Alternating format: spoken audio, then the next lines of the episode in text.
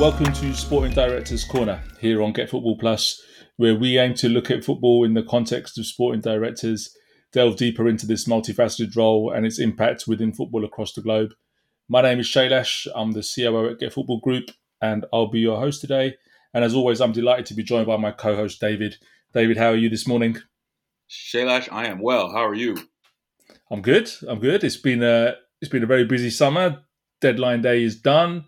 And I thought what we wanted to do today, David, actually is, is not just focus on on what's happened in the last couple of months, you know, with the deadline day and how that impacts a sporting director, but actually I wanted to kind of pick your brains a bit about, you know, potentially the last 12 months or so, you know, since you've really started profiling these directors, looking at a lot of the activity of these clubs and leagues and how they seem to operate. And just kind of pick your brains on on, on what you think you know, we've had the World Cup in between. We've had lots of distractions in there as well, you know. And I wanted to kind of just pick your brains a bit on, you know, what what clubs or, or directors specifically, you know, the activity that you've seen from them, you know, looking at all the the actual things that have happened within their leagues and and the World Cup, etc. You know, have done a good job, a bad job, some highlights or or some interesting things that you've seen. I think, and then we can pick pick that apart a bit more going into this uh, episode. Yes, yes. Um, like I said right before we started recording, you know, uh, the tendency is to is to eyeball one or two transfers, no matter what the dollar amount may or may not have been, or whether it's a loan or Romelu Lukaku or Moises Caicedo or or what have you. The the the tendency is to say that consummates a transfer window or consummates the, the recruitment. That'd be patently false. That's wrong. Um, no one transfer uh, is the uh, cherry on top or wh- whatever cliche um, somebody cleverer than me can come up with. It's a body of work. You you don't build or sorry, you don't finish a project. You know, um, uh, in a timeline of a club by just signing one player. Um, that being said, uh, you know, I really, it's funny because there's a balance, right? Um, there's a balance between being able to spend or focusing on spending well and and scouting well, eh, or just scouting well and not having, dare I say, the uh, the, the budget, the funds. And one club that is not for everybody. It's definitely a, a I would even say a cult club of sorts. Is uh, Napoli. Um, they have an owner that to me they have one of the i mean all the italian um, setups are, are, very savvy um, cynical even. Um, but aurelio de laurentiis at napoli for me over the past uh, let's say 15 years almost that i've been following football closely he is one of the savviest one of the sharpest operators. Um, he knows he knows how to spend his money in a, in a sense of like where to um, invest in managers or specific profiles. But he also has a conviction in his setup to where they identify a player, a talent, i.e., Lorenzo Insigne, uh, Edinson Cavani, um, Osimhen, or, or now re- more recently Jesper Lindstrom. The or you know I'm gonna butcher his name, but Kavachara, Kav, Kav, yeah, him, him, KVR, KVA, fill in the rep. Like, like they there's conviction there that is uh, supported by a strong recruitment setup that he oversees, and he obviously has final decision making, right? Which leads me to my point um, that I'll, I'll stop at. Uh, you know, we can talk about sporting directors, we can talk, talk about heads of recruitment, chief scouts, data, budget. At the end of the day, who's the final decision maker? Because that final decision maker is going to um, influence the decision making of the club. So whether it's an owner uh, or uh, as he titles himself a president at as uh, Aurelio De Laurentiis at Napoli, or in a more um, dare I say different setup like Bayer Leverkusen, where you have you have uh, you have two different um, you know you have a, a, ceo and then you have a sporting ceo and a business ceo underneath it uh, what simon Rolfes has been able to do uh, by offloading some players, but then getting in more talent, i.e., Grimaldo and Victor Boniface. Those are things that they seem easy because they're clubs of, of renown, but it takes calendar years, months worth of planning. It's not so much that you know you decide in June to get the best striker in Belgium by July. That's not usually how it works. Uh, that makes sense actually. And Napoli's quite an interesting club that you brought up. I mean, you know, they obviously they won the Scudetto last year. They've had a good start this year, but they have had some big change, right? I mean, you know, the the sporting director is is now Mauro Meluso, who's come in after you know Giuntoli, I think, got nabbed by Juventus, um, and they obviously had a new manager in place as well now. So we talk a lot about fit and alignment, um, and that takes time. But I'm just wondering, with that level of change at a club like Napoli, where the expectations are probably quite high now, uh, you know, based on what you know about, you know, Mauro Meluso or just the general alignment within the club? Because you mentioned, you know, Laurentiis, obviously, he runs that club, you know, very well. What do, what do you think? What you what are you expecting potentially? You know, do you think it's just business as usual, or do you think they're going to be doing something different? Good question. I think it's business as usual. In fact, I know it's business as usual. Um, when I first started following Italian football, Serie A, uh, Napoli's manager was Walter Mazzarri. Look mm. him up he's I don't know where he is right now. I don't think he's managing a, a club, um, at least in Europe. I, I don't believe so. Uh, but the last episode that we had is actually instructional when we talk about uh, recruitment and, and, recruitment setups. Egos. Aurelio De Laurentiis to the outside world is the most egotistical, most flamboyant, most braggadocious. I'm, I'm exaggerating, but like he in Italy, he is. Um, it's not that he's hated. I mean, maybe he is, you know, but like he's very outspoken. And the club, everybody at Napoli understands Maradona might have played there, but this is Aurelio's club now, right? And that's no; those two things are mutually um, exclusive. It's a it's a very passionate fan base, but everybody knows operationally that this is Aurelio's club and what he say works what he says works and he's even said as much especially with um, uh, luciano spalletti taking probably the quickest sabbatical known to man uh, to then come back. Uh, i'm kidding i'm kidding i'm kidding. Uh, but but more so to say that um, at the end of the day uh, Aurelio is the alpha. He what he says goes, and um, when you look at Spalletti leaving and then Cristiano Giuntoli going to Juventus, these are things that if you read or watch uh, Italian football, they've been rumored or or hushed, you know, hinted at for months, even the better part of a year, honestly. Uh, Giuntoli leaving was no secret, no secret whatsoever. Spalletti was pretty much a done deal by end of April, right? As far as like, okay, he's not he's, he's not coaching, he's not managing next year. All that really is just fodder when the head man, the owner, um, is still there and he's what he says goes, right? A club that is more of a, uh, a a black box when it comes to that, just as far as more mysterious, but is similar, is Montpellier in France uh, Laurent Nicollin, I, I, believe it's Laurent, um, took over for his father, who tragically passed away. I think within the past decade. Uh, don't quote me on that, but it's it's been I think it's been more than five years. Um, what he says, how how he wants the club to work, even those of us on the outside may not know how it works. But if you go into that club, you go into that setup, you do it his way. So having an ego, um, again, you know, to to do a, a super uh, summarized version of the last episode. Having an ego is important and it's also fundamental because when there is change, whoever is the, dare I say, the lead dog allows for there to be some semblance of normalcy. So obviously context dependent, but no, Napoli. I, I mean, Rudy Garcia is interesting. I don't know how that one's going to work. I'll be honest, but we'll see. Well, I mean, David, that's that's quite interesting actually, because you know Napoli have kept their their best players, which I think um, is going to help them massively. I think to continue playing in a in a in the quite exciting style that they had, and it, you know hopefully the the manager and the sporting director can continue that, and we'll see what happens with Napoli.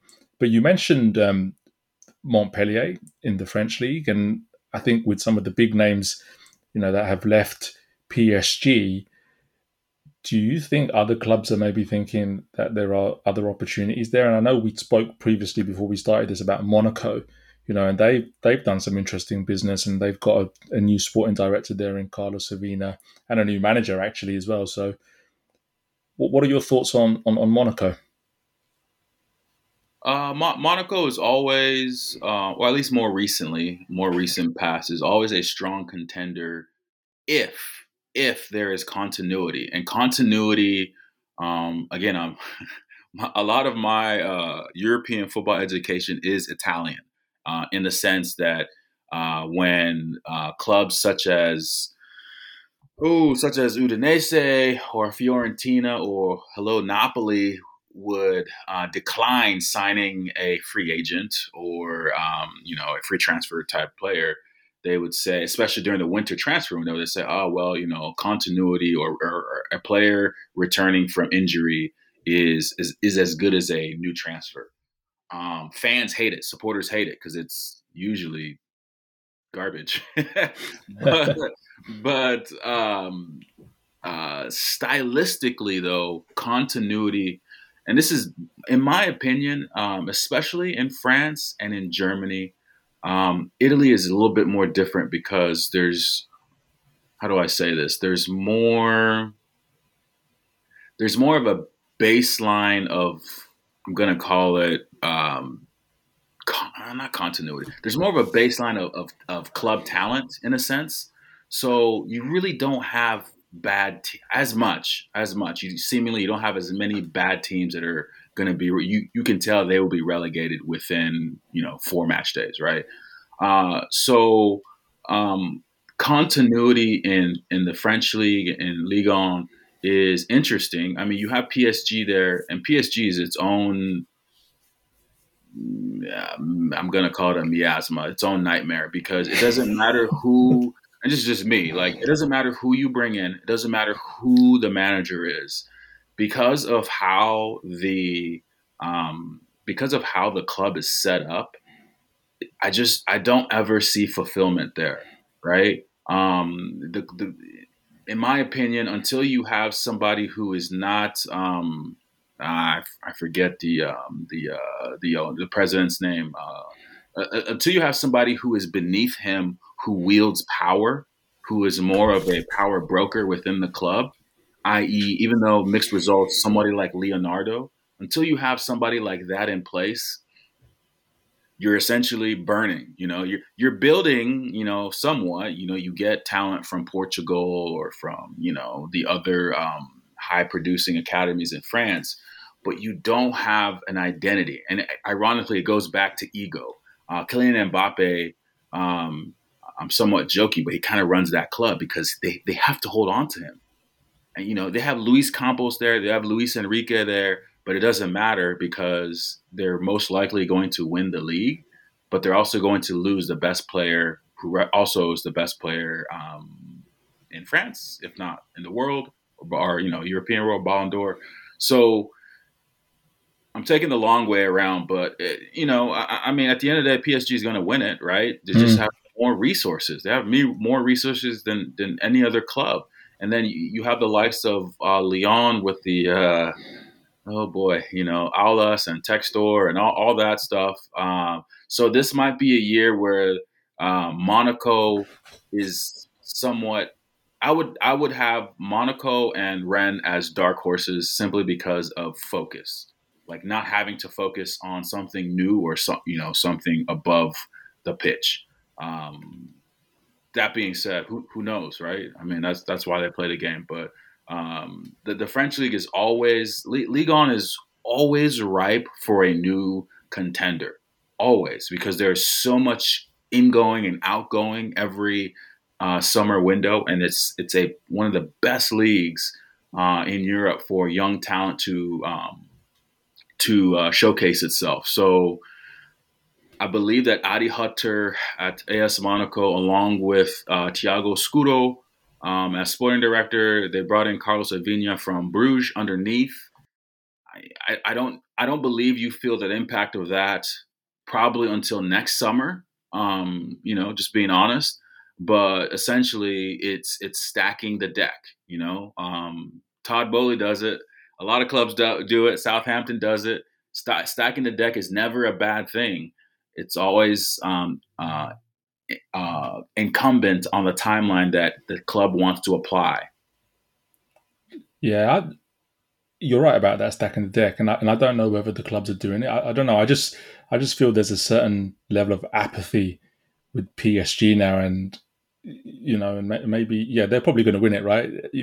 Speak to anybody, and you know, your brain says they're going to win it with the amount of money they have, the resources they have, etc. But I don't know. Maybe there will be a few breakouts this season. I think Monaco, like like you said, and Rennes, you know, they are they are potentially ripe to take advantage of some of it.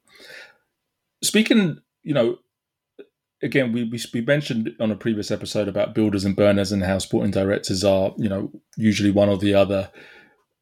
Have any directors that you've seen in the way they operate in the last, I guess, you know, twelve months, shown their hand a bit more onto what type of director they are? Oh well, or changed, or changed from a builder to a burner, or the other way around, I guess. Yeah, it's a good question. I, I feel like you dip.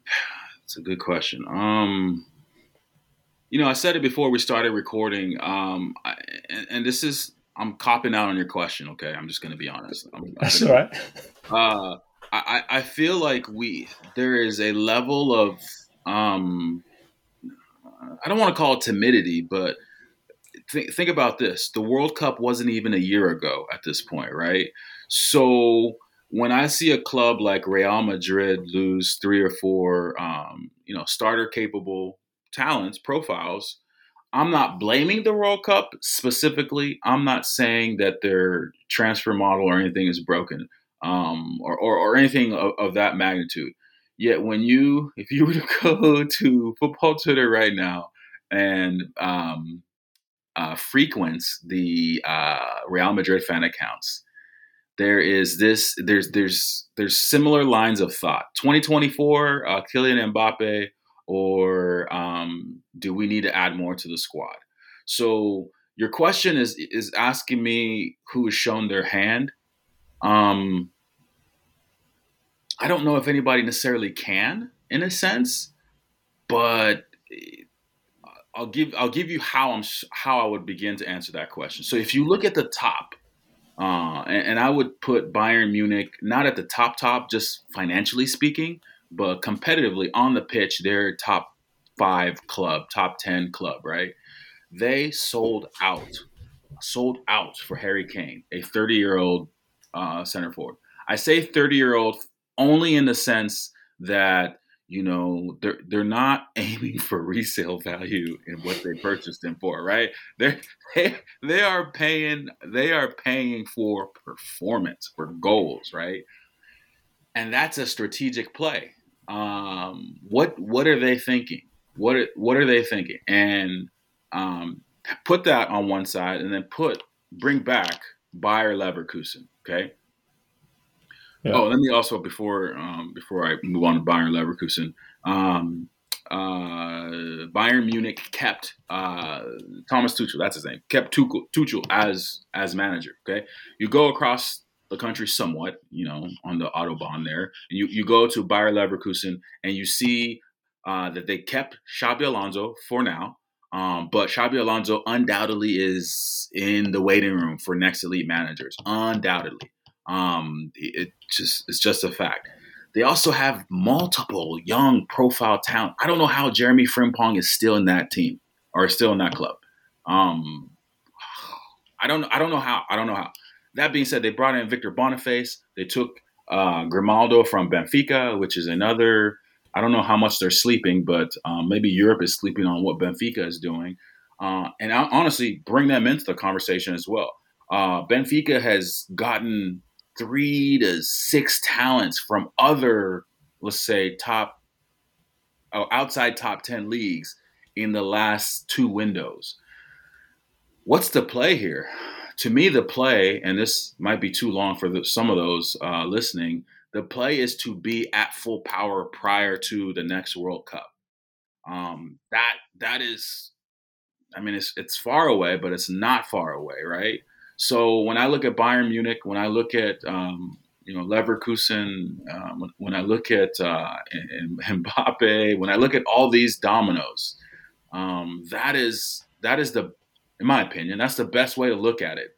What is happening at the top of the game? The top of the game, um, even though I don't like saying PSG is at the top of the game, the top of the game is the world's best player, the world's more, most marketable player, for what it's worth, is not renewing with the best club in his country say what you want about that, but that every club underneath that uh, financial uh, climate will will and can be affected, right? Um, I know I'm bouncing a lot around in, in Germany, but Borussia Dortmund signed Niklas Füllkrug.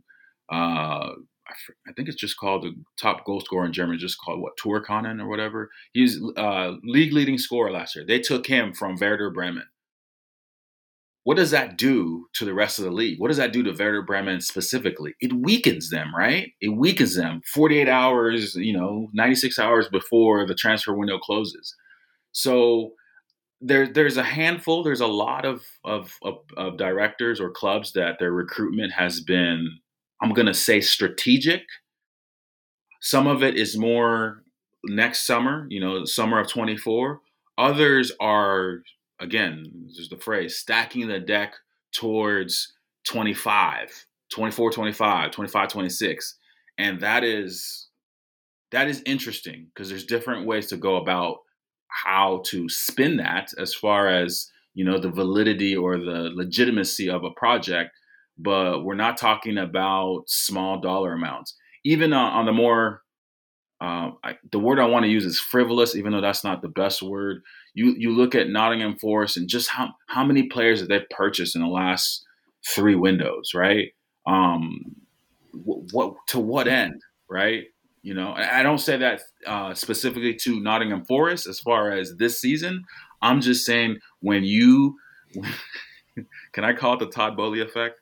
Uh, when, when you get young talent early, right? It goes back to one thing I say a lot, which is okay, pathway. What is the pathway?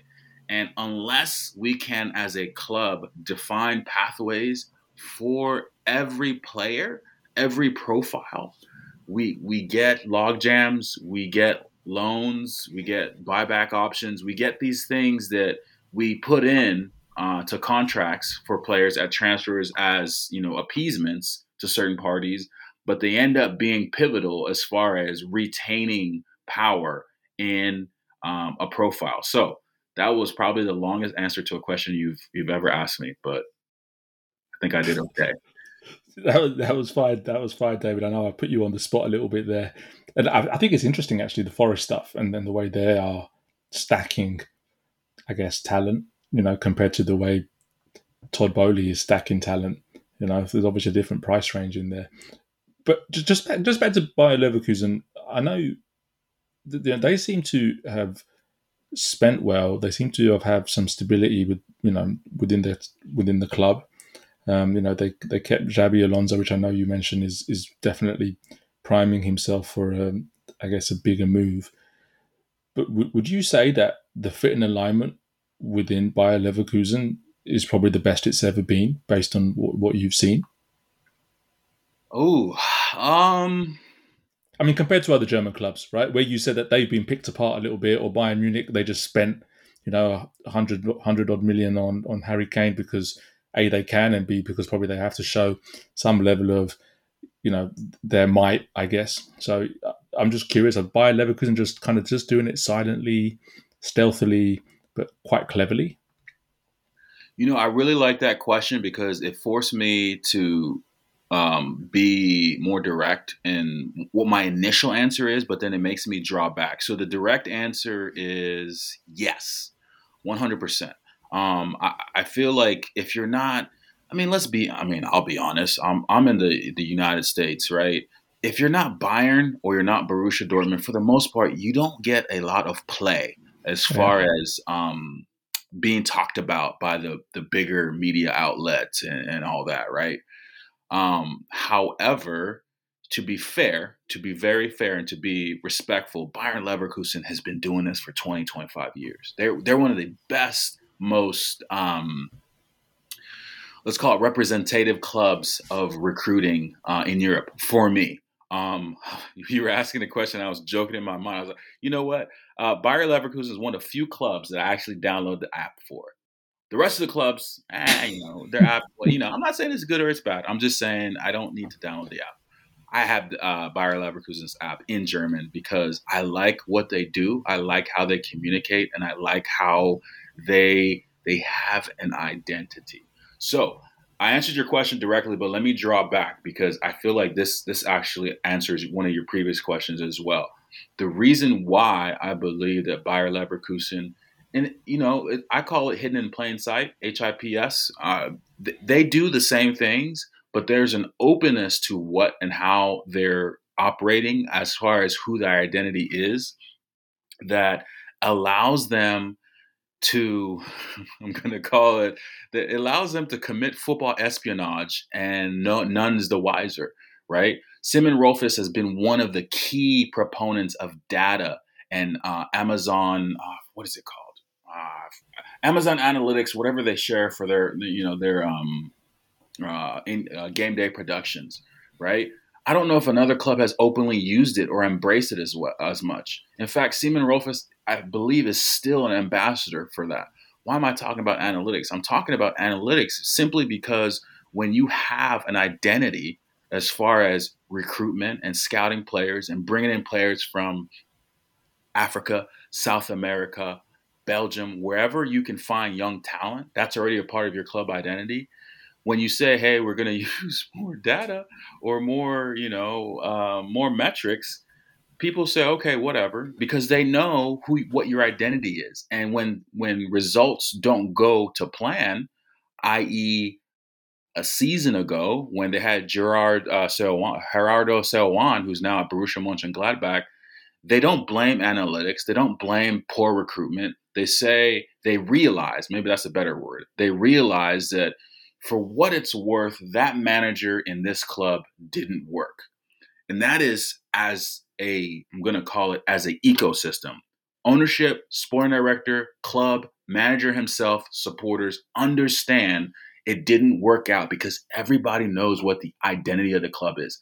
And there is no ill will. It's just the, the relationship, the terms need to be changed. That's it.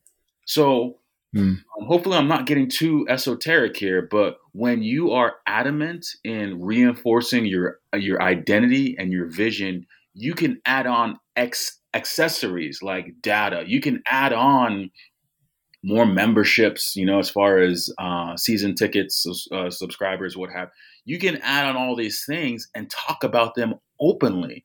Because when you talk about it openly with the supporters, with the club, with the players at contract renewals, everybody is on the same page.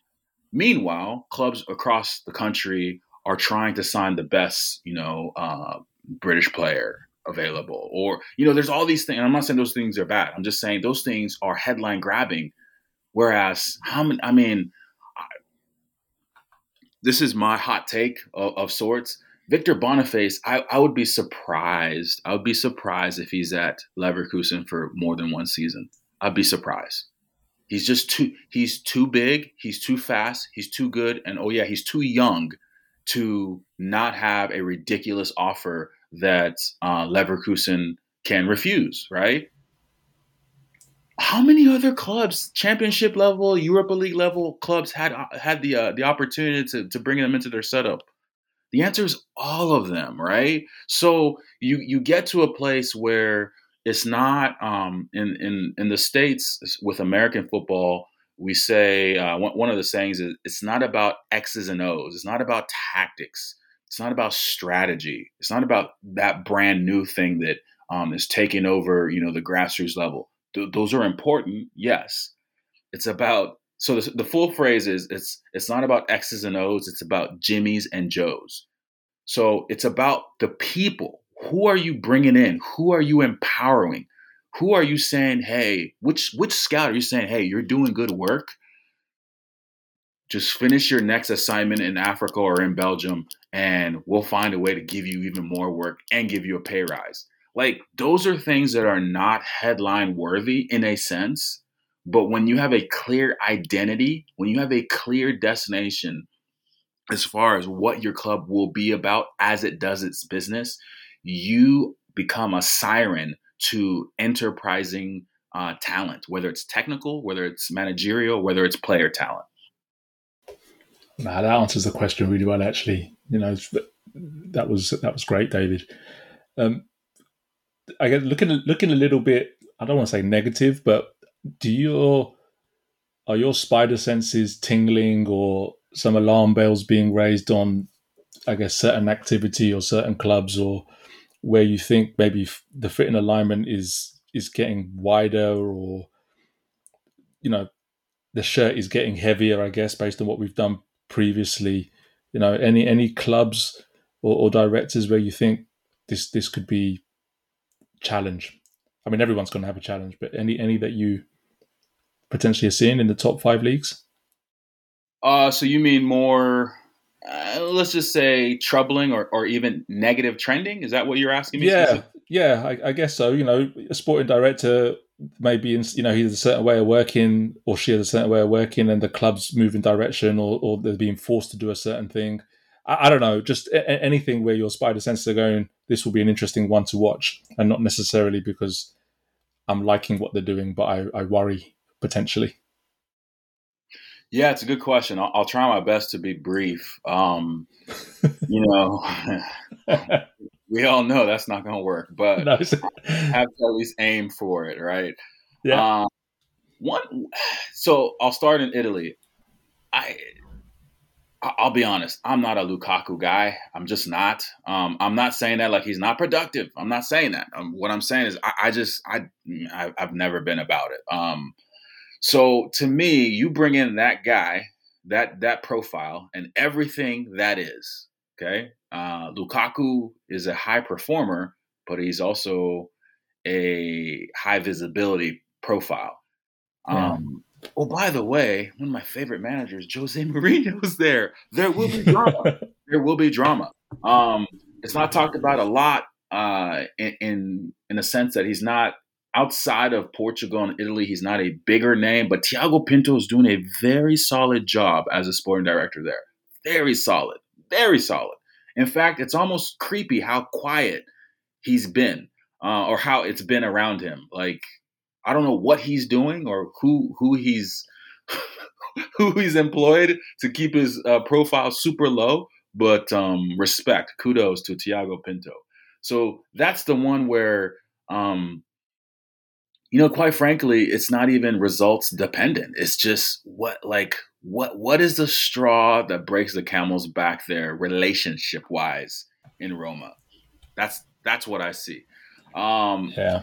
in France, you know, uh, I'm scared to say this because I really want what's so we, we all have seminal moments, right? Just as far as moments we all remember. I will never forget Lyon playing Barcelona and Juninho hitting that free kick and Benzema still being there. Yet we fast forward to 2023 and the takeover between the, the, the drama between uh, Michael Aulas, Jean-Michael Aulas, and John Textor, and all this just I'm gonna call it pettiness. Um, it's such a fruitful academy and setup and developmental hub of of all of football I I don't know. It, it doesn't. I I don't know. I, I don't know. I don't like it, but I don't want to say anything definitively just because it's, it's I just don't know, and I, and I want to be more positive. So that that'd be my one uh, uh, trapdoor club and, or trapdoor situation in France. In Germany, um, it's early. Germ- Germany is one of my favorite. I mean, I think I watch every single. Yeah, I watched every single match day last year every single every single match day, all 38 weeks uh, last year, uh, because it's just it's just entertaining to me.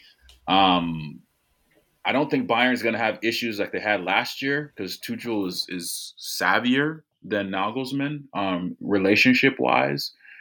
Um, but let's let's see what um, let's see what happens with. Uh, I, I, would say it, it's not a negative sense, but I, I, think that Leipzig might really be a whole lot better uh, or a whole lot closer to Bayern Munich and Borussia Dortmund than um, what we what we normally think in a sense. Uh, Le- Leipzig has been more of a cup team, you know, uh, a, a Pokal team of sorts. They've won the last two for crying out loud, right?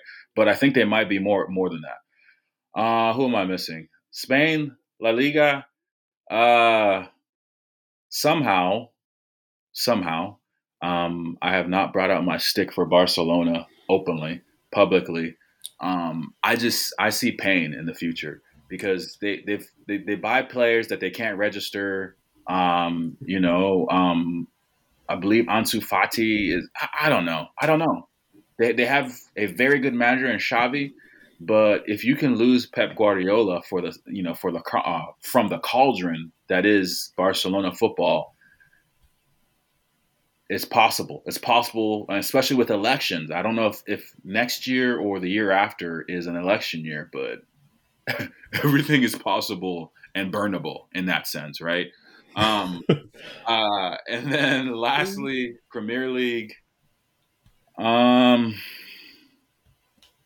I can't pick Chelsea, right? No, I'm kidding. Um, I I don't know. Uh, I, have I've read the. It's not going to be Chelsea. It's going to be another London-ish.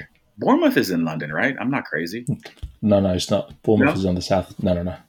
Okay, Everybody, don't hate me for that. Um, Bournemouth is an interesting situation because they have shelled out money uh, for for players for transfers. Um, from the communication or the let's call it I call it the propaganda. I say that respectfully. The propaganda that I hear as far as why it makes sense. I wonder if it's too early. I wonder if it's a year or a season or even a window too early. So um, that that would be the, the the situation. There's others, but that would be well. Okay, there's two. I'll, I'll pick out two. So Bournemouth is just a question mark. Let's see. Let's see if they're right. The one that is I don't know how it ends well for anybody is Wolverhampton. I don't I don't know how that ends well for anybody. Um, God bless yeah. them, but yeah, that that one, wow. Um, what what yeah, I don't I don't even know what to say other than it's not looking good at all. No, those are all great shouts, actually, David. And, and just just to uh, protect you a little bit from the from the I guess geographical people out there. I mean, Bournemouth is, I guess, in American terms, and the distances you have over there, it probably you probably could say it's very very close to London. I guess you know those uh, those one and a half hour drives um, are, are, are nothing to you guys. So I can understand why. Maybe it's a two-hour drive, but anyway. But no, those are great shouts. And, and actually, we we said we were never we were not going to do predictions, but this will be something interesting to come back to, I guess, in a few months' time and see how those uh, clubs that you've picked up, you know, how are doing, and those people are also doing. Interestingly, there is a lot of ego actually in the ones that you picked, so that would be interesting to see as well. Uh, David, just lastly, um, and and because you know deadline day is done a- across Europe and and but it's still active in in Saudi and I'm just curious I mean we're not going to obviously speculate on things but I'm just wondering as as a director you know this is this this is like a as a club it's like a you know it's, it's like an existential kind of force that comes in that you really don't know much about how you know what kind of things do you think directors would need to do to protect themselves or I guess, exploit what what's happening there. And this is a bigger episode, so you know we can keep this one brief and we'll go into it in a bit more detail as you know once the, the window ends for everybody. But I'm just curious as to if you have any thoughts on what you've been seeing on Saudi. Yeah, I mean, what I'll say as a uh, as a starting point with the Saudi league is we have to give them time. Um, they can say, and I say this respectfully, any league, any country can say this, that, or the other about their brand or level of football. Time will tell. Time will tell every single time. And I'm an American, I'm saying about the MLS. Until hot take number one or seven, depending on how much you listen to this podcast. Like until the MLS redoes, I'm just going to say scraps its recruitment um, processes and, and bylaws, it will never be what it says it wants to be. It just won't. It just won't because there is no there's no way you're going to fight the rest of the global football world um, stylistically and literally if you have different recruitment rules. It just doesn't make sense. So that's hot take number one. Okay. Um, as far as the Saudis, um, I, I, I want I want to be clear over being clever. I, I just in general, um, I think that there's something there. There's something there that that needs to be that we need to be mindful of. Um, I don't know if it's just this new adventure, um, but you have such extremes where players are jumping ship to get paid uh, and to go for a quote unquote new experience. Interesting use case. Yannick Carrasco, uh, Atletico Madrid. If you look at the clubs that he's been transferred to, it just makes you wonder. That's all I'm gonna say. Not not the player specifically. That's that's none of my business. But um, just the clubs he's gone to and the, the amounts. It's just interesting, right? I say that to say that at the end of the day, as a sporting director, whether it's a club or it's a new, or sorry, whether it's a, a, club with new ownership and new new budgets, i.e., you know Chelsea or or you know any American hedge, any other American hedge fund group, you're always leery. Um, however, you you put you, you have to be resolved to pull a Brighton and have tight contracts and stick to your contractual terms. Um, the other side of it too is that you know, um, I'm talking about MLS and, and how their recruitment guidelines and rules are uh, leave a lot to be desired. Why do we have 17 different transfer window closing times? You, why is that a thing, right? I mean, I understand, but I don't. You know, um, it, it doesn't benefit the game. It doesn't. It doesn't benefit the managers. Um, you know, I normally don't go to bat for managers, especially on this um, podcast in a sense, but like it doesn't benefit management in the technical uh, realm to know transfer window closes, you know, September 1st. Oh, hey, good job being a stand up professional. You just lost one of your, you know, one of the, the guys you called up for the match day squad due to transfer. Who do you bring in? Like, you know, like these are things that are not it's not that they're not fair. It's just more so we can do it better. We can do it better, but that is that's big dog stuff. That's Infantino suffering stuff. So I have resolved myself to never talk on that level. So um, yeah, it, it I, I, think it's really hard. It's really really hard. Uh, last comment I'll make really quickly. Um, I'm sharing a, a, a, a post or um, a comment, a quote from Andreas Schicker, and he says something that to me is a rallying cry. You're either for it or you're not. It depends your arc as far as world football. Um, he said, "Look, like there's a lot of money in football, and because of how entertaining football is, and you know, if you do it right, it can be very profitable. You know, um, we here at Sturm Graz in Austria, we don't do that. We're going the opposite direction. We want to show that you can recruit and scout and build a club the the more methodical way and still have great results that to me, I mean, that's why I'm biased. That's why I like him and others like him, the builders, because they see the long game. The long game isn't necessarily that you have the best league in the world. That's a great thing to shoot for. Believe me, the long game is do those who watch your football um, either live or on demand, do they enjoy it? It sounds very, very uh, vague and high level, but to me, that's it. Do I enjoy? I mean, just the the clips I've watched about the Saudi Pro League, I, I I'm waiting. I'll say it that way. I'm waiting. Yeah, that's David. I think I think we're all waiting, and I think it'll be interesting to see what happens in between their window, well, in between the, the the window that's just closed and their window closing, and what disruption or mayhem ensues and then what that actually does to clubs and maybe directors, and we can talk a bit about that in, in upcoming episodes. Um, David, this is this has actually been really really quite an insightful one because we've actually put ourselves out there in quite a big way. So we'll see what what, what feedback we get from the listeners. Um, you know, and it's it's something that we hope you guys enjoy. And you know, we really really thank you for taking time out of your day to, to listen to myself and David talk about football. You know, within the context of directors and, and a little bit of a different angle. I will be putting um, David's Twitter handle in the show notes, and I'll also put a link to our builders and burners episode, you know, which we referenced in in this one, which is is quite an interesting episode on on the way sporting directors operate. You know, whether they're a builder like Andrea Schicker, as David mentioned, or whether they're a burner.